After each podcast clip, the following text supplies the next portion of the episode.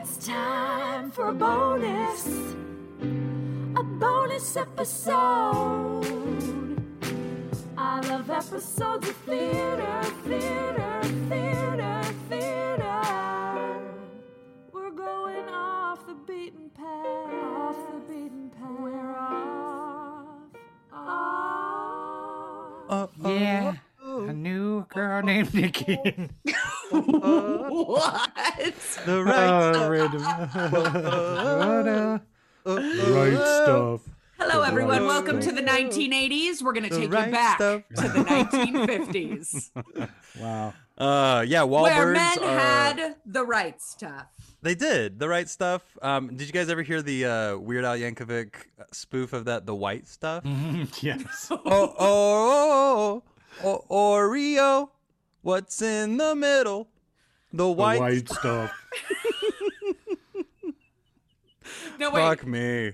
I have a very important Oreo question for Okay. the two of you. The answer is I break them up and I uh, eat, I eat the cream first. What do you call regular Oreos? Oreos. Oreos.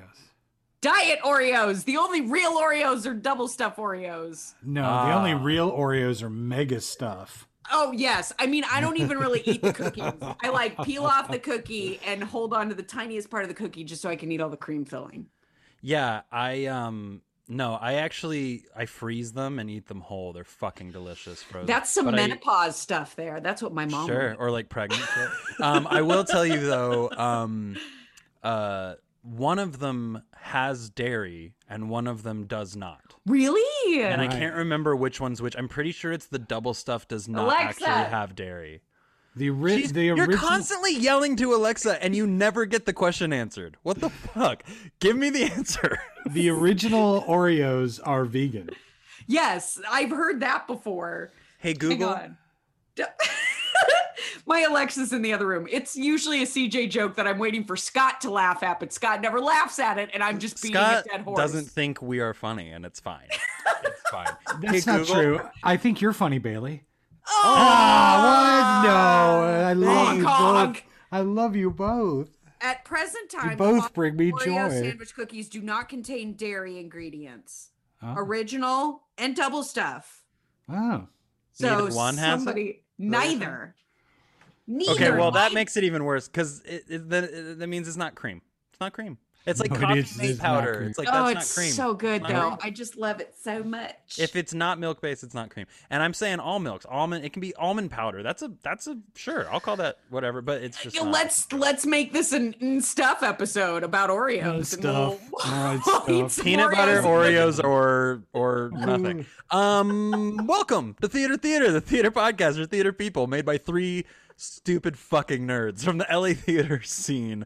I'm Jay Bailey Bertram. I'm CJ Barrett. And I'm Scott Leggett. Yes, you are. And this is our bonus series where we get to giggle all we want. Theater, theater, and stuff. Where we pick theater adjacent things and we nerd out over them. And this week is a Scott's pick. It is. Scotty, why don't Scott's you pick. Introduce us to the topic and then tell us why you chose it? I will. Thank you. Thank you, Bailey. oh. Thank you. The right. Oh, yeah. My pick is the right stuff. That I By the new kids on the block. no, no, Oh. no. A movie Oh, okay. uh, based on the book. Um, Tom Wolfe. Tom Wolfe. Um, I chose it. Uh, well, I chose it for a number of reasons. We just did our Sam Shepard uh, recently, and uh, this movie has Sam Shepard in it. He got an bow, bow, Oscar nomination. It also has one of the most insane overall casts ever. That Yeah. we've a web Lots of throughout handsome white guys. Lots of handsome white guys. And, and some beautiful white women. Um, and Absolutely. I'm- a lot of white people up in here. a lot of white people. Um, I In am gonna- fact, I would go as far to say, and all white cast. Absolutely. No. no, there's one Hispanic. Oh, you're right. There's a horribly. Uh, yeah. Yeah it's the one wow, thing I and i about will and we will talk about the problems. I will we'll also talk about hidden figures because there's a way to use hidden figures Sure. and create a single mega awesome film. Um both films are awesome really as well. Um, Jesus Christ, you crack smoking horror. Wow. Crack. I'm it's sorry, crack. it's a chain smoker. There's a chain I don't know why crack sounded Listen, right in the moment. quarantine has done some shit to me. Are you on the crack now? CJ? It's fine. Hey, where are you Uh, getting crack? Jesus. You smoke. I just pictured you smoking crack, watching the right stuff, like screaming at Sam Shepard, "Go faster!" Um, It's Okay, how I okay. prepped for my shepherd seat. Right, perfect. um, oh yeah, we should shout out. Uh, no, we won't because that's on a totally different We episode. that shout happened out a long time smoking ago. crack. yes, right. We should shout out when uh, CJ smoked a bunch of crack and then acted for you guys in the last miniseries. Um, no, go ahead. Go ahead. so the sorry, right stuff is a it's all right uh is a 1983 American epic historical drama written and directed by Philip Kaufman. Uh, It was adapted from Tom Wolfe's best-selling 1979 book of the same name about Navy, Marine, and Air Force test pilots who were involved uh, in aeronautical research at Edwards Air Force Base, California, as well as the Mercury 7, the seven military pilots who were selected to be astronauts for the Project Mercury, the first human spaceflight by the United States. We should shout out that uh, Philip Kaufman, uh, writer director of this film, uh, also wrote Indiana Jones and the Last Crusade. Excuse me, No, that's- Raiders of the Lost Ark. he didn't write it. It's my second I favorite. wa- he has the story credit. He was the one that basically said he came George up Lucas. with Sala. George Lucas said, "I have this character. He's an archaeologist. He's going to be a swashbuckling adventurer." Oh, So he- story by. Got it. yes, and so Philip Kaufman was like, "Oh, he should go after the Ark of the Covenant." We got to talk about the right stuff. This is serious. I'm ready. This is our this is our bonus and stuff. People really are, have been, you know, waiting for this for a really long time. they have not been waiting for this. Right. Um, uh, the other reason I chose this movie is I, I'm not a big fan of nostalgia, but this one is hits really close to home for a number of reasons. It was a big bonding movie with my dad. Which Nice. is huge. Uh, also, I was an Air Force brat, and so a lot of the stuff that happens is it hits really close to home, uh, i.e., showing up at a base and being assigned base housing and watching watching your mother's expression as she walks in and going, "Oh my god!" Like, Yeah. "Oh my god!" Wow. Um, and just sort of the way, uh, and I think it's reflected in the women in in the film, the way the military ripples through and has an effect on the entire family. Like I remember very clearly coming home from school one day and being told, "We're moving to Japan." What? I remember like coming home from school one day and going, "We're moving from Japan to Florida." Like like just things like that would happen and you sort of it's just one of the things that like I could just recognize and I thought they did a great job of capturing sort of this weird disconnect. The dudes the men were just doing their jobs. They just had jobs to do and Yeah. you know, but then uh especially um the the time period of this film. I also so this is a, I I don't mean to turn things into darkness, but this is a true story that I think needs to be told because I think that um, one of the great things the film does is sort of capture the danger that these people put themselves in. yeah. I had a dear friend of mine who, in seventh grade, was sitting in class out at Air Force Base. She she was a brat, uh, and there was a plane crash. There was one of the jets crashed. Um, she heard it, and about three hours later, somebody came to get her from school, and she had heard her father die. She had heard her father crash. Damn. And so like and that happened after I'd first seen the right stuff the film. But there are mm-hmm. moments that made moments resonate. I think the moment like not jumping ahead too much, but the moment where Annie Glenn is watching she's on the TV, they're you know, the coffees, they have the reporters in her face. They're filming her watching her husband get on top of a bomb to hmm. potentially die Yeah. if if he dies that's going to be filmed her reaction will be captured and i just felt like woof like in terms of like some of the the just pure human moments of that movie Yeah. um it, that, i think it's why it stuck with me there's also a lot of quotable moments in it and and and all that and we'll get into, Absolutely. get into I uh I saw this movie as a kid. Um I was a huge space kid. yeah Mm. Just huge into space. Still space am. camp Yeah, I went to. Oh yeah, yo, Space Camp is a great flick. It is. I love it. I love that movie, but I did go to Space Camp uh, as a kid in uh, Huntsville, Alabama. Um, and it's uh, it's the best of times. But I'm a huge space nerd. There is a space museum uh, outside of Wichita, Kansas, about 45 minutes out, called Hutchinson, Kansas. The name of the museum is called the Cosmosphere. Ooh. And the Cosmosphere is the first place I ever saw an IMAX film. Oh, Ooh, yeah. They had the big IMAX Yeah. dome that would go all around you, and so the whole screen, you know, it looked like you were in a world of whatever. And Yeah. it was the first time I remember watching something in like, you know, they did like um, uh, basket training before they like went up in a in a um, s- uh, spaceship or whatever, and so they would like jump in a basket and ride down the zip line or whatever, and Mm. they had a camera in it. Go down it, and it felt like you were on the fucking zip Yes, yes. like yeah. I just remember being blown away by that um, Yeah. IMAX technology as a kid. But we'd go every year, at least twice a year. I'd go with my family, um, and then the school school would always take us because it was close enough. And there's a ton of history there. They in fact have the original flown command module of the Apollo 13 Odyssey. Oh shit. So Oh, yeah, God. And they have actual space suits from the Apollo missions. They have um, moon rocks from uh, the Apollo 11 mission. They uh, and then a really cool part. They have an actual actual Mercury 7. Uh, which is what the right stuff is following the Mercury program. They have an actual spacecraft, uh, the Liberty Bell is what it was called Yeah. uh, the Liberty Bell 7. And then probably the most exciting in terms of what we're talking about here is they have the X1 rocket plane Glamorous Glennis used in the movie The Right Yeah. Yeah. so they have the replica. The original was apparently scrapped, um, but this has pieces of it. The cockpit is is the original cockpit Oh, cool. that he actually wrote in and broke the sound barrier in.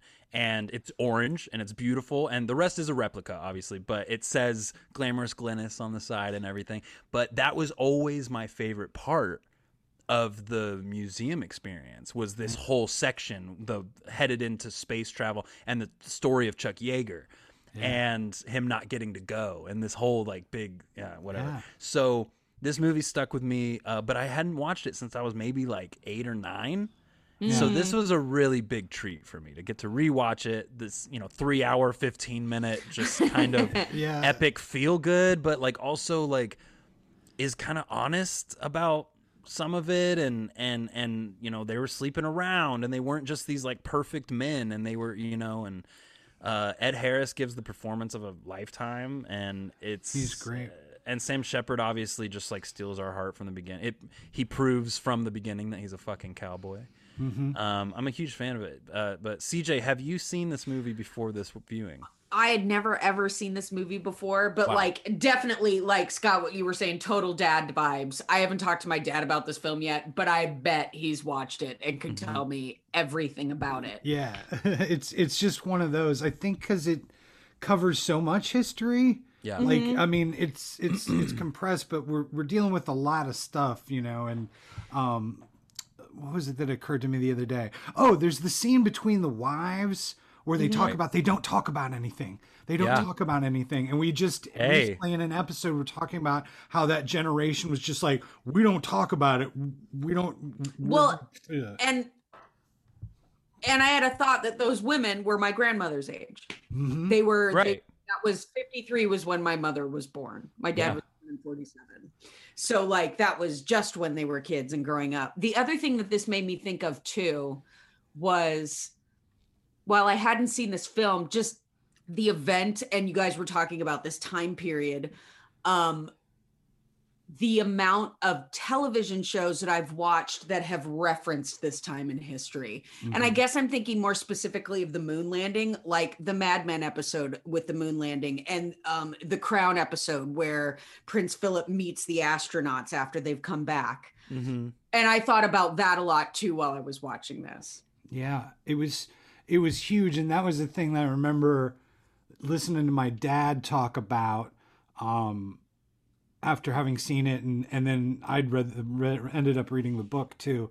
Was that this was everything? there was nothing else on television. You couldn't switch. You could switch the channel, but the other channel just had their coverage of Yeah, of the, space other, thing. It the was- only other channel was yeah. It, it was that was it. The big three networks had right. the coverage of the thing, and and and it was, and it was it was also heated because the Cold War was beginning to unfold, and you know, there's the great line early in the movie: "The Russians, those are our allies." Like, and it's it, Right. and how quickly it turned, and how like frustrated they were. Like they, you know. The also- Russians got that motherfucker up in space real fast, and Yeah. they didn't do a lot of safety checks. Yeah. yeah and you know and the movie kind of ends up being also in in those moments about paranoia right and it's something we're kind of living in right now and something that shepard touches on with his uh, writing a lot and yeah it is interesting that so many america obviously this movie is going to be chock full of american idealism and uh-huh. american ideas For sure. but the amount of times that i went wow it's kind of amazing that sam shepard is in this right. I wrote know? down like I felt like because this was 83, so this was what a year after True West. yeah Yeah. I felt like his plays are in reaction to the characters and plot lines he plays in because he is. He's like the handsome all-American man.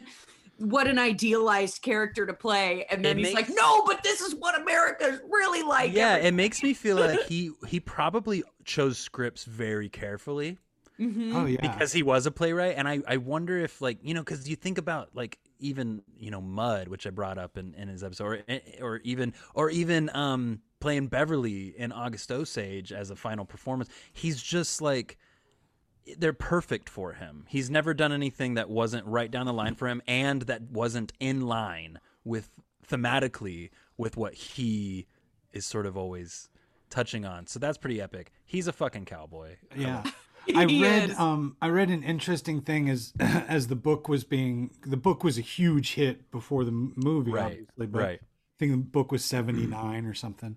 Um and so it kind of you know jumped around from place to place. Um but w- once Philip Kaufman came on board to direct he hated the the screenplay that was currently there. He thought it was way too patriotic. So he was trying to dial back the patriotism and sort of focus more on the human element of you know what what it would what it took for these Right. you know guys to do what they did. Um and and just so many of the performances are just so fucking great i i want to give a shout out first of all to fucking um harry shearer and jeff goldblum jeff goldblum who the- Oh, hey there, young Jeff Goldblum. I was like, Absolutely. "Ooh." who are unnamed by the way What? Right. Really? yeah they're just like nasa guys They weren't the guys yet. They weren't like Jeff Goldblum had been in stuff. They both had been in stuff, but they What weren't. What A dish. But were- early on in the when they're in that snack. first scene where you first meet them and they are watching the footage right and they're trying they're going through potential people that they Uh-huh, could yeah. and they're just in the background doing this stop stop embarrassing me what are you doing What, you turning off? because they keep calling one guy the wrong name Yeah, like that's not him it's the other guy and it's so subtle and it feels improvised it feels sure like was. improv I'm sure it was. so funny i was it's so funny. Giggling through the whole thing they they really steal but then you never really see them again after like No, they pop up until they're until recruitment they're- stuff and they. It, it's a great fucking device because that was a whole department of people.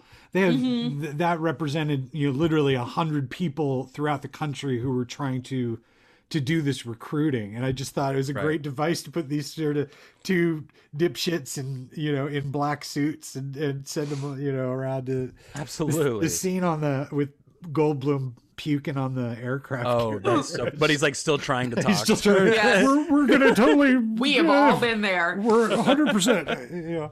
That's Um, so good Can I? I have one slight rewrite that I Uh-huh. want them to Okay. put, and I can't even remember which scene it was in. But they're talking about we'll call philip kaufman and let him know which which scientists that the Russians have, and they say our Germans are better than their Germans, and it should be our Nazis are better than their Nazis. that's true Well, werner he von, von braun Very about well, he and he. That's another thing. He was kind of doing a dig as as best he could, Philip Kaufman, because most of those guys, it was shown in the movie that the, it was this team of Germans. Most of those dudes in real life, most of those engineers in real life were mostly Americans, but there were Nazis there. Von Braun was a Nazi. They were this also- straight up Nazi. leads us to the side of it that they don't show at all that they recently finally made a movie about hidden figures hmm.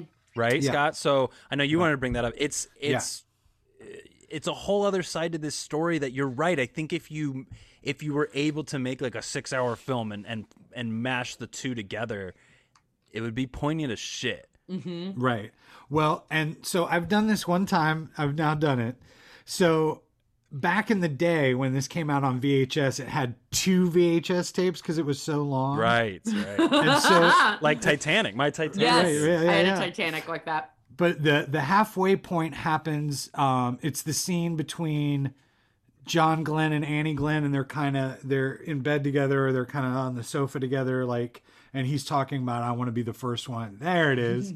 I want to be the first one. And then there's a cut showing my the- vhs tapes in the theaters originally there was an intermission there was a straight up intermission there and if you Wow. oh so shit if if you watch the that first half stop watch hidden figures and then go back and finish the right stuff oh it becomes this it's it's an amazing arc because everything that happens in hidden figures kind of happens in that window Wow. um, and and we should say Hidden Figures is uh, Taraji B. Henson, P. Henson uh, as Katherine Johnson. She was a mathematician, um, and I read about her.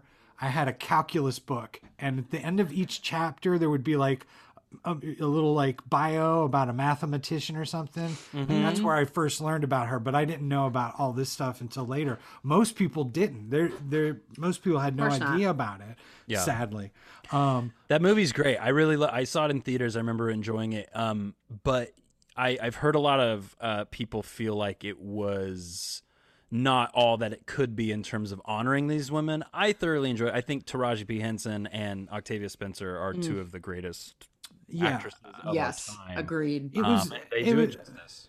Yeah, I did. I did too. I, um, it's not a perfect film, but I. It's not. It's it's, it's the performances alone and the story alone. There's a little bit of you know the the white white guy hero gonna gonna fix the problem and stand up for what's right, which is great. But at the same time, these Not women point. were literally human computers who were changing Yeah. the life of. The film itself fits a little bit into the same like um, uh, category as like The Help. where it's like in yes. theory this is phenomenal because of the performances that are getting to happen or whatever but if you really break it down do we need this story told right now kind of thing but i do think this story needed to be told i wish Mm-hmm. it had been maybe done a little differently a little less uh, it, it felt a little family film it felt a little disney and i wished it had been a very. little bit it more was like very biopic bright. Yeah, it was Yeah. very bright. It was very Yeah. colorful. But correct yeah all that being said, Still go great. see it. It's still great, and you should absolutely see it. janelle it. Monáe is fantastic yeah it's, it's Janelle fantastic Monáe is Um, everything. She is. Um, uh, but did you guys know? Uh, I'm sure we'll end up talking about this at some point. Did you or did you know or did you watch? There's a Disney Plus National Geographic show That's an adaptation of the. that's an Red adaptation of this movie. State. right. oh, Uh, right, right. It's I, not even. uh, it says it's based on um, Tom Wolfe's novel, out but yet, then it, has it? It has. There's seven Oh, okay. episodes out, and I think it's over. I think that's the that's the Oh. show. But it's National Geographic and Disney um, pairing to make it, and it's uh looks really interesting. But on the first episode, when you click on it, it says based on the screenplay by Philip Kaufman. Wow. Yeah. Okay. so it, um, it that's kind of interesting to me. I should say it has been disavowed by Master Sergeant, retired U.S. Air Force uh, Rick Leggett, who was like, The new one has. yeah, he's like, it's just, he's like, it's just a little too movie of the week, and it it misses Yeah. all of the the get that. opera of of the mo- right and that's something we're talking about right now is is this movie does not shy away from being like these are not necessarily perfect men these are not like they're they were heroes of the time but like damn it if they weren't going through some shit and fucking other women and not not john glenn but uh everybody else apparently john glenn was just like He was he was the Boy Scout. He truly was the. Boy Scout. Yeah. Yeah. Um, but you know, Alan Shepard was always one of my favorite sort of uh, astronaut names that I, I I just love to know. I get like, uh, yeah, I know that Alan Shepard was the first man to make it, sp- you know, the Yeah. first American to go to space.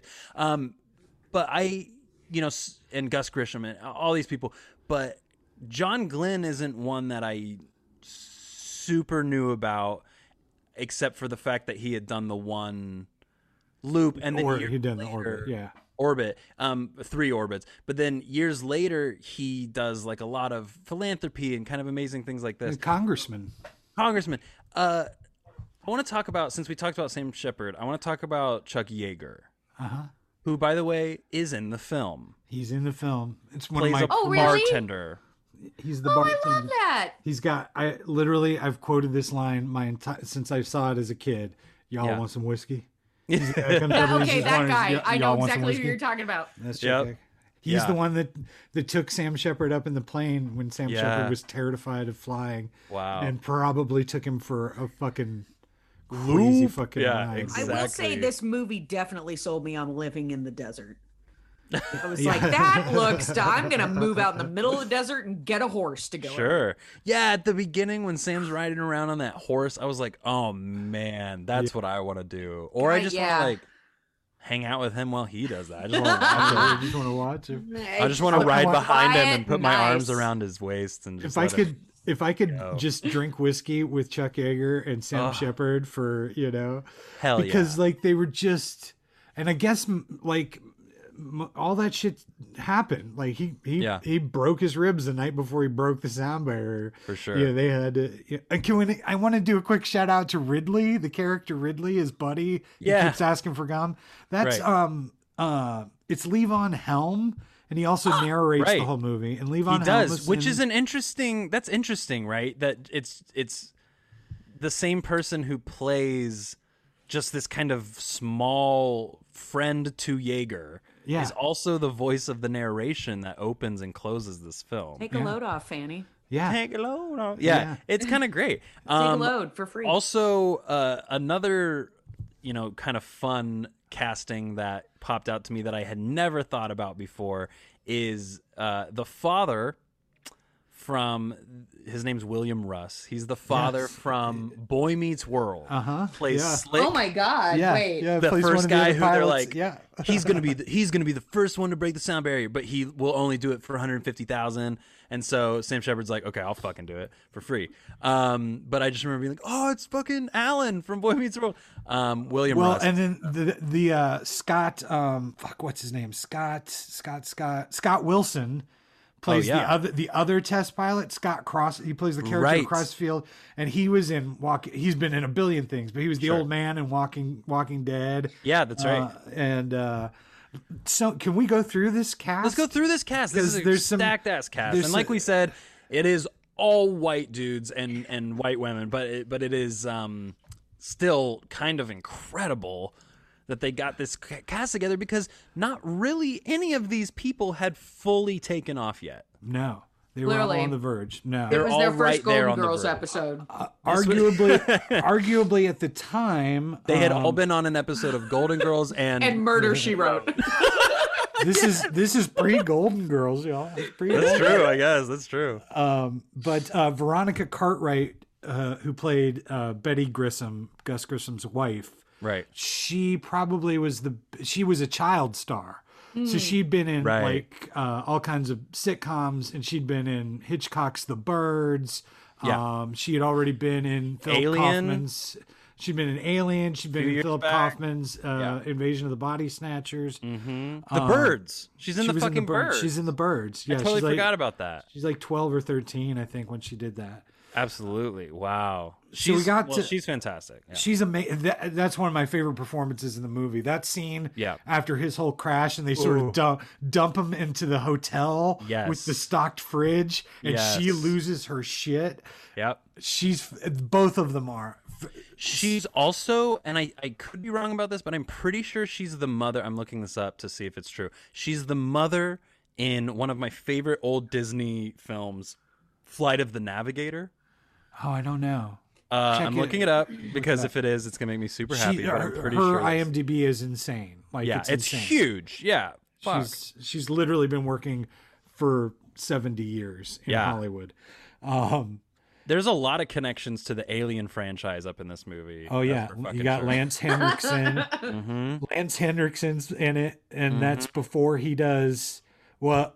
That's before he did Terminator. Yeah. It's before he did Aliens. Yeah. Um, before Wow. he did Wow. uh, Millennium. So have you, have I told you guys my Lance Henriksen fuck you story? No. No. Okay, so Lance Henriksen plays the bad guy in um, Dead Man, Right. um, with Johnny Depp, Yeah. and he's got he basically plays a psychopath bad guy, and he's Yeah. got this delivery of the line "fuck you" Yeah. that is to me one of the best deliveries of "fuck you" in all of movies, and it's basically like "fuck me." Fuck you. And it's Yeah. so harsh and guttural and evil. And so I tell this to a buddy of mine who ends up booking an episode of Millennium, goes up to Vancouver to shoot Millennium. And I tell him this story. So he comes back. He's like, I got something for you. And he throws a headshot down of Lance Henriksen. And it says, Dear Scott, fuck me, fuck you. I'm like, yes. I'm like, so I I, love still have that. it. I still have it. That's beautiful. Uh, Bishop is who he plays in the Alien Yes, franchise. and yep. He's Yeah. in. He's he's he's sort of the uh, uh, the android He's the- figure in um, both two and three. He's in and Aliens three, and, yep. Alien Three. Um, he has one of the best end reveals in Alien Three when he's just this shadow, and you're like, "Who is it?" And then it's Bishop, who you thought was dead the whole time, Yeah. and you're like, "Oh shit!" Super cool. Um, but it's not Bishop. It's actually the man who created them all, and he's he formed That's Bishop right. likeness. yeah, that's right. Ah, it's all so good. Um, anyway, yeah, love Lance Henriksen. Um, Can we talk about my second favorite? Well, not my second favorite, but one of my favorite is fucking Fred Ward. Fred Ward is Gus Grissom. is Gus Grissom. Yeah. Um. First of all, so we should I, I, we should point out that th- the portrayal of Gus Grissom is one of the more controversial in the movie. Right. Most everything else in the movie, everybody's like cool with. Right. But he comes off as kind of this dopey, kind of ornery kind of guy. Mm-hmm. In real life, they said that arguably he was probably the best engineer out of all of them. Oh, that wow. he he often while they were doing tests and working on the rockets and shit like that, he would Yeah. often be the one who could solve a lot of mechanical and electrical Huh. engineering issues. Um, Right. Wow. and um, and the whole thing with him losing the capsule and all that. Um, although that actually happened, there almost assuredly he had nothing to do with it. They found the capsule because for years they couldn't find it. They found it at the ocean and they brought it up and they were like, Right. "Man, it, it, it probably was lucky that it didn't blow earlier. Like if it would have blown right. while he was re-entering, he would have blown up. Um, okay, so Scott Glenn as Alan Shepard. This is worth talking about. I, I like Scott Glenn. I think he's great in Silence of the Lambs. I think he's a really interesting kind of actor. Um, Quicksilver. yeah, he's you know he's got the Appalachian look. Um, backdraft is what I always think of him uh, first. I think, um, but he plays Alan Shepard, who was somebody that, like I said before, like was somebody I always kind of uh, loved uh, just as a figure, and they are they they don't shy away from him being like. Obviously, it was a different time, but he him being pretty racist.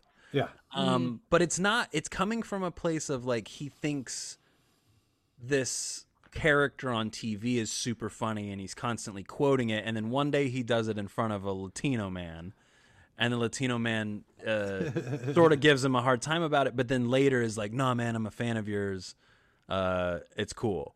And you're like, Oh. okay. So it's kind of that weird side of it. I think you know, in a movie made today, that would have probably been um, They just either would- cut completely or or pushed against harder. Maybe. Yeah. Uh, it should be said that that actor who plays uh, Gonzalez, the um, the orderly, is uh, is Anthony Munoz, who was Right. in real life one of the first uh, Mexican American football players, NFL players. right. Had a long career. From Canada, but moved to yeah, Yeah. That's crazy. Yeah. Wow. Oh no, not Canada. Sorry, he's from Ontario, California. I'm an asshole. Oh, Um, I just saw Ontario and went, oh, he must be. I always just knew he was Um, Mexican American. I didn't know where he was from. Very cool. Um, and he was on uh something else. I couldn't think of what it was. He's done a few things. He Oh, he was a here. sideline reporter for for the NFL for years. Oh, okay, yeah. Um. Anyway, so uh, okay. But no, Uh, point point taken. Like, yeah, it's kind of like uh, like I remember I cringed the other day at, at a memory of me doing Eddie Murphy doing buckwheat Yeah. from Saturday Night Live when I was Yeah. a kid because you just Which weren't let's you weren't be even fair thinking. was hilarious, It was hilarious, but, but came I shouldn't have been doing it. No. And and still is, you know, the imagery of it is obviously extremely offensive and not worth our our time now, but I do remember watching the best of Eddie Murphy VHS as a kid and replaying the one where Buckwheat gets shot and it keeps coming back uh, between between other sketches it keeps coming back to the footage Yeah. of him being shot. It is very funny. It was one of the um But the now to watch it it's kind of hard to watch. It's Oh, pretty for sure. yeah. It was one of that bit was one of the few few attempts that Saturday Night Live, Live made to do through lines. Yeah. Every couple of years, somebody will try and and do like start a sketch and then have it Right. finish at the end of the show and like Right. come back to it. And that bit was that was spoofing the Reagan assassination exactly, attempt, right. Where it was just like Texaco, life keeps going, and Texaco is there. Who shot Buckwheat? Let's take a look. Like, it Yeah. was like, Pretty funny. Yeah. Um, okay, so uh, that that part of the Alan Shepard stuff, you know, but it, but it also adds to this side that I was talking about earlier, where they're not afraid to kind of show you that these people who we heroize were actually just humans and were kind of trash and were living in a time and didn't know any Working better with Nazis. working with Nazis and this whole thing. um, okay, so Scott Glenn does a good job. Ed Harris as John Glenn. Well, it's a good segue because I was going to bring up uh, to dovetail off what you were just saying the scene where he calls everybody else out for their fucking around. Like that's an Right. important scene. That was an Yeah. important scene then. Like, Mm-hmm. And it took a lot of balls at that. Think about that time to go to stand up in front of these other dudes. Yeah. who are arguably the best of the best. Like they, you know that they're all badasses. Like if they all would have started swinging and fighting, like it would have been Brutal. it would have been brutal. Um, and I love that scene. It's it's a fantastic performance. It's what I. That's why I know who Ed Harris is. He'd done some other stuff before that, but like, Yeah, and you know it's it's kind of fun to watch him in this when I know him so well as the flight director in Apollo 13. yeah, right. And it's it's kind of a fun um uh Easter egg in a weird way to have him in in Apollo 13. Uh-huh. For In a cool way, but he gives such a phenomenal performance in that, and he's so well cast in that movie. And in this one, at the beginning when he first stepped in, I've been watching a lot of like angry Ed Harris, like Westworld, you know. So I've been kind of in this like, no, he's a villain. Ed Harris is a villain. This is weird that they cast him as John Glenn, but he is spot on. He's so good. He's, so clean cut, Mr. American. You know, and um, yeah, and I mean, good. he was, you know, he was the at the time. I mean, he was really the best known real life person. So it was even harder, I think, to cast that because everybody by that time he's Glenn, Glenn's a senator. All the other, we know who all the other astronauts were, but we didn't know him like he was. Like he was really, and they show him. They show him like you know how they manipulate and and want to make him the star, so to speak. Right. And we did talk about Ed Harris as well uh, on our Sam Shep episodes. Um, he was Dodge in that Buried Child My performance. That God, I would have so killed good. to see that. Yeah, you should uh, check out uh, Broadway HD and watch it because it's it's quite phenomenal. Um, and it's kind of fun to see Ed Harris in a Sam Shepard play when you know they were probably. Well, they don't have a lot of scenes together, but they probably would have been buddies. Right, Yeah. right. Yeah. Um. Who else? Who do you want to talk oh, about? oh, I was uh, well. I, I wanted to definitely talk a couple of the women. Barbara Hershey. Ooh, yeah. Oh my God! First With of the all, stutter. It's Bar. No, no. Barbara Hershey is. Uh, oh, sorry. Chuck I Yeager. was thinking of Glenn's wife. Yeah, no. Um, Barbara Hershey plays Yeager's wife. Yes, and, She's fantastic. And that Yes. scene, that scene with the two of them after the the bar burns down, right. and she's like, "Don't don't come home." If you if you're gonna become one of these guys, I don't want you to come home. Like, and it's Right. just like, like, and, and she, she's had a career. I mean, she's got Golden Oh, Globe yeah. Emmys. She was the one. Black Swan, dude. Black Swan. She she was the one who gave Martin Scorsese uh, the book of the Last Temptation of Christ and said, Oh, "Make this into a movie," which is how she got cast. So, note to self: pitch books to people when you have Give parts. books to Oh. everyone you know that's a writer. you can play uh so you can play mary um in that but Did- she, it's a, it's uh, it's just a great simple role like when she first comes into the bar and they just look at each other and uh it's sexy. oh, that's a great scene. it's sexy and and the woman goes, uh, "Can I ask you something?" And the bartender goes, "Don't worry, honey. They're married. it's, it's his wife That's Oh, his wife." Who's the lady bartender that swears all the time? I like Her her. Well, she's fantastic. wait hold on i think i have it here I was just trying to look it Is up. it Mary find- Jo? No, mary no. mary jo Jo deschanel is uh annie glenn She does a great job. Um, Uh, No, wait, Kim, but that's not the bartender. Stanley. The, the is Kim Stanley is the actress who plays uh, Pancho Barnes or actor. Okay, cool. Yeah. Um, oh, Pamela Reed as. Oh, uh, she's the- great. She's so fucking good, Uh, and I think in many ways, like she's the character that I'm with through a lot, so much of this journey. Like because you see her reacting to so much shit, and Yeah, um, I think she I- and Dennis Quaid are perfectly paired, and agreed. And I, you know, I, I the only thing I ever think of her in is Kindergarten Cop. and I totally forgot she was in this movie, and I was like, "Oh yeah!" And she's fantastic. She's She's she's, really different than she is in Kindergarten Cop. oh too. yeah, well, she's also plays uh, Amy Poehler's mom on Parks and Rec. She's reoccurring. Oh really? Oh yeah. cool. Um, she did voices for The Simpsons. She's been in countless TV shows, but Yeah. uh, wow. she's she's just lovely, and her casting is perfect. And Let's, let's talk, talk- about.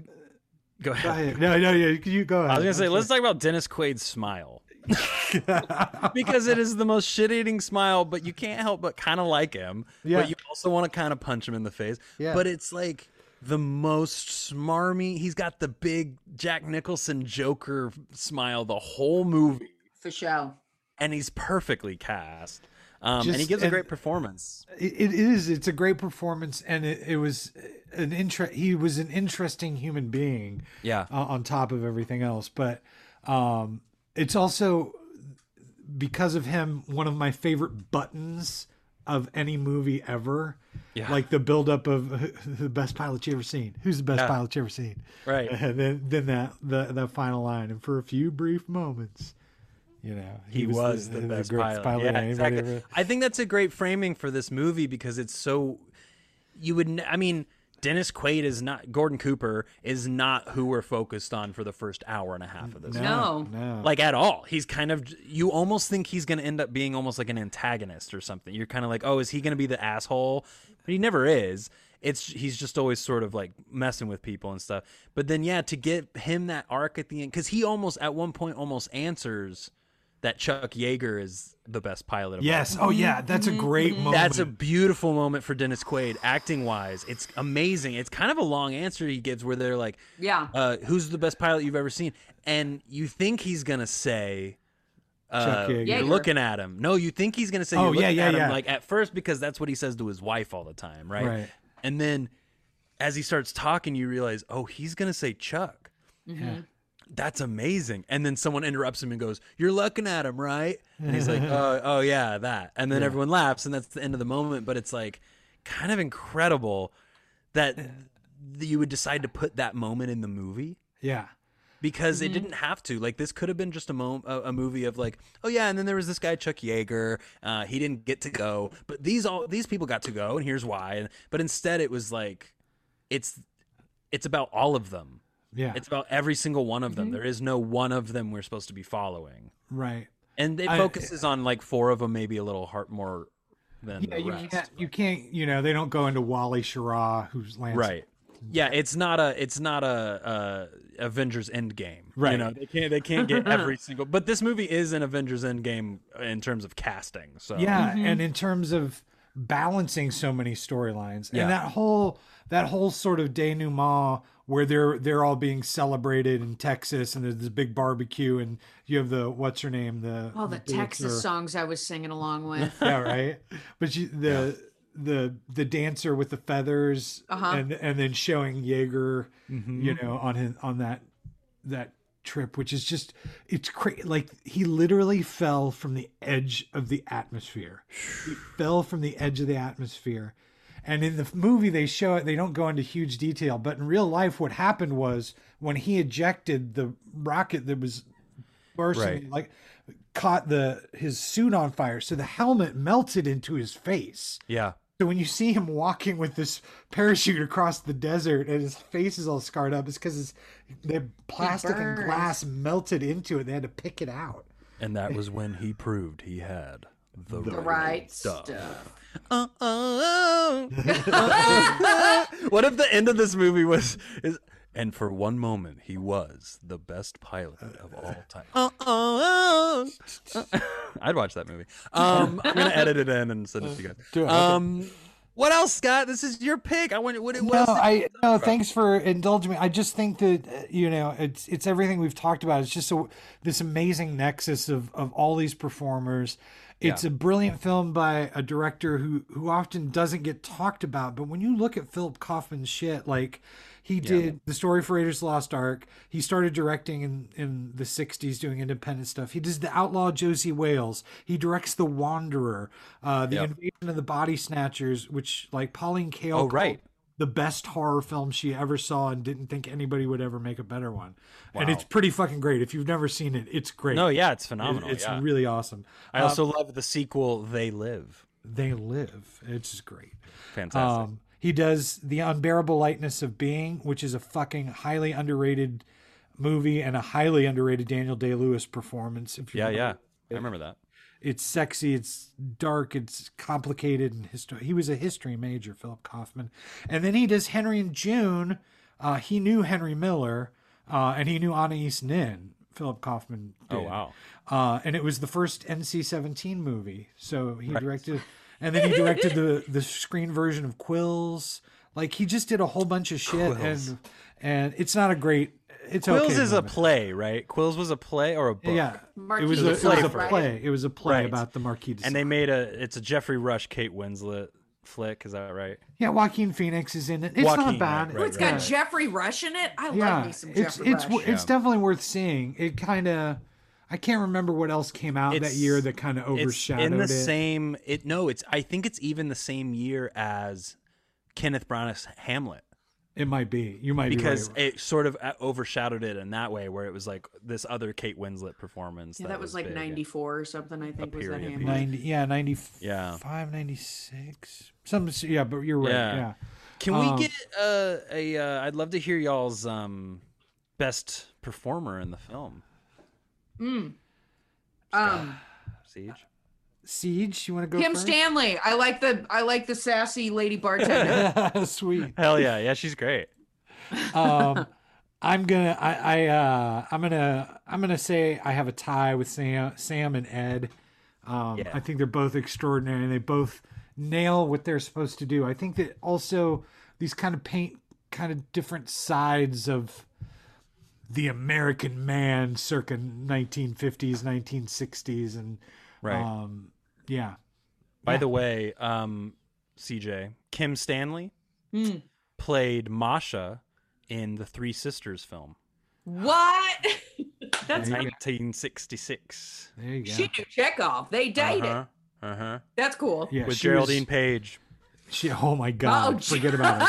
Yeah. Yeah, she was a yeah. Kim Stanley was had a pretty good career. Well, Like, that's what I I love looking at this cast on IMDb. It's one of it's it's like looking at a Golden Girls cast or just of that time where the headshots are like respected actors that we've known for years and decades now that have aged and then all of these people from a from a time way before our time and all of their headshots are black and white. Yeah, her. I mean, she's definitely a time before. uh, Like her final film is in the '80s. It's '84, and it's the um, made-for-TV Cat on a Hot Tin Roof, starring Jessica Lange and Tommy Lee Jones. yeah, I What? remember. who are Which was- children in it. Like they look Which like was they're 37 30. fucking years ago now. Yeah. You know, I mean Yeah, crazy shit. Um, What super about you, Bales? Who's your Oh, favorite? What's yeah. your performance? Uh, you know what? Sam Shepard, man. Sam Shepard takes it. I it- maybe it's my love for him. I don't know, but just from that the beginning, you know, when we see him on that fucking horse, Yeah. I was just like, man, yeah, dude, like I want to cast him in every movie, and he's got he's got nuance without doing anything. Yeah, it's very. just- he keeps it simple, He's just there. truthful, and Yeah, he I bel- I understands who the guy is and That's right. and where his his shit comes from. yeah. Yeah, I just I never doubt yeah. him, and I I just think he's he's fantastic. He's awesome. Yeah. Um, I um I want to throw out there, and I'll look it up, and we can post it in the in the notes for the show and shit. Okay. Uh, in the in the mid '80s, mid to late '80s, Hunter S. Thompson, Hmm. in response to, he was a huge Tom Wolfe. They were buddies, and he was a huge Tom Wolfe. fan. Right. He went and he does a whole essay that I think is in the Great Shark Hunt, which is a collection of his essays and articles, where he goes and he talks to the new generation of test pilots Mm-hmm. and how he was deathly disappointed that none of them had that swagger, that none of them had. as in- Oh. they were all they were all engineers at that point, but they, eventually you, the whole Chuck Yeager thing goes out. Like you're not. There's no way you can be a pilot in the military or a test pilot without having a master's degree in engineering Right. and mathematics or whatever. Right. Uh, and just talking about that he and he was like, well, he's like, I understand you going up in an airplane going at three times the speed of sound that maybe you want to do some safety checks, but also he's like, I just love the idea of Chuck Yeager climbing in with broken ribs and having to have a, a broom handle, cut off broom handle, so he can close the door and throw it in the back and let's see, let's flip the switches and see if we can do it. Like, Yeah. um, it's it's, it's Let's just kick cool. this pig. But Yeah. uh, thanks for letting me uh, share this film, you guys. Absolutely. it's one This of my was a favorites, and it's it's I love revisiting it every couple of years, and It, I love all the performances. It's one of those movies that yes, it's three hours and fifteen minutes long, but when it's over, you go, "Oh, I could have watched three more hours of that." it's very satisfying. I think Yeah. you know that that button and and how it comes full circle, and Yeah, we didn't even talk about like all the stuff and all the Australian stuff where it gets Yeah, real oh, right, spiri- it gets real Glenn. spiritual. Yeah. Like there's a, there was a spiritual element. I think that that's what Shepard act. Yeah, yeah that's the one thing i think shepard captures so well is that that first time that you see sort of the close-up of of him with the goggles and he breaks Mm-hmm. Yeah. the sound barrier and it's just blue blur and Space like, Odyssey stuff. yeah and you know and it's like th- there was a, a spiritual element to this as well Absolutely, I agree. And you know, yeah, we skipped over a lot. I mean, there's a way to step through. Like the score is so incredible. the score is amazing The From the score cracked me up because at the top I was like, "Is that Battle Hymn of the Republic?" And the main theme is very Battle Hymn of the Republic, and Yeah. then that is the song that Glenn was humming coming Right. back into the atmosphere. Yes, and I was exactly, like, "Hmm, Bill. Conti, did you come up with that? yeah, yeah. It's uh, it's you know the score from that first horn chime. You know the brrrr. You're just like, Yeah. I'm there in was it. a demon that lived exactly. there. It's like, and what's he's flying happening? through the air with that the, through the clouds that never-ending story opening and you're just like oh my gosh i i was i i fell back in love with the movie all over again it was it was super fun so i appreciated it yeah scott oh oh actually one last thing i want to talk about just i just wanted to shout it out is the scene where alan shepard has to pee and he's up in the space shuttle and he's been sitting there for hours and there's this montage of the I think this is one of the weirdest directorial choices I've ever seen in my life. There's this montage that Alan Shepard does not witness any of these things, No, but it's no. showing them like pouring coffee and like the, the fire hose like like fire hose and the all these- water and yeah yeah it made me have to pee. It's But- a, it's a brilliant film move. But the because- way that it's it's set up is it's as if it's making Alan have to pee more. right, But he's not seeing any of the things that are making, happening. it's making you have to pee more. You You're in it. pee. It's So like, I had to pee through the whole back half of this film, but you know, and it was worth it.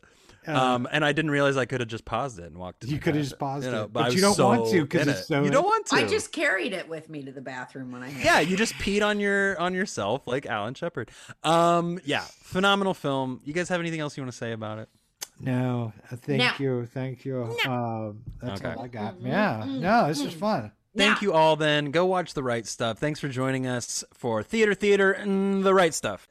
Our next miniseries is on the playwright Sarah Ruhl. Dead Man's Podcast is the name of that one. And our next mm, Stuff bonus episode will be a CJ's pick. CJ, you want to let us know what that is? Star Wars, nothing but Star Wars. If Wars of the Stars. Star Wars, please let me stay. Yeah. yes.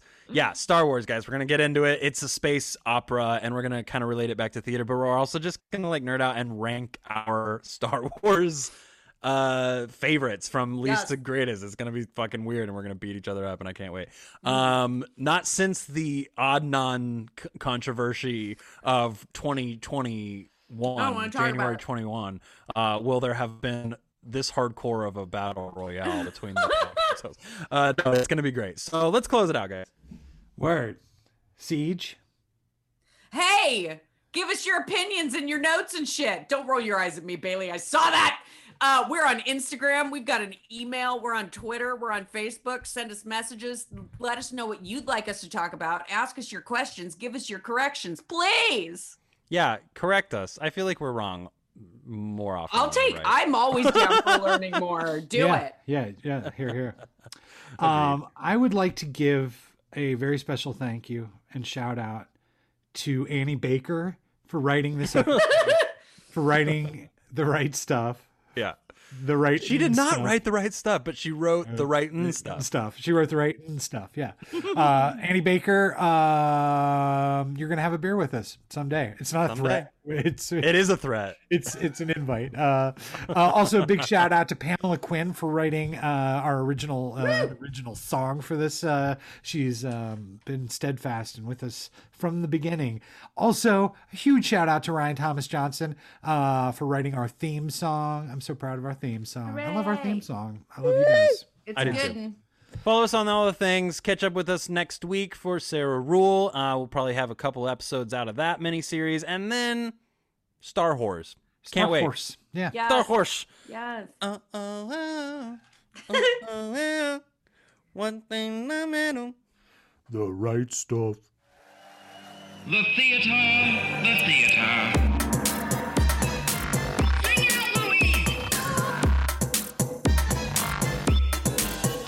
Theater. To be or not to be. Theater, theater.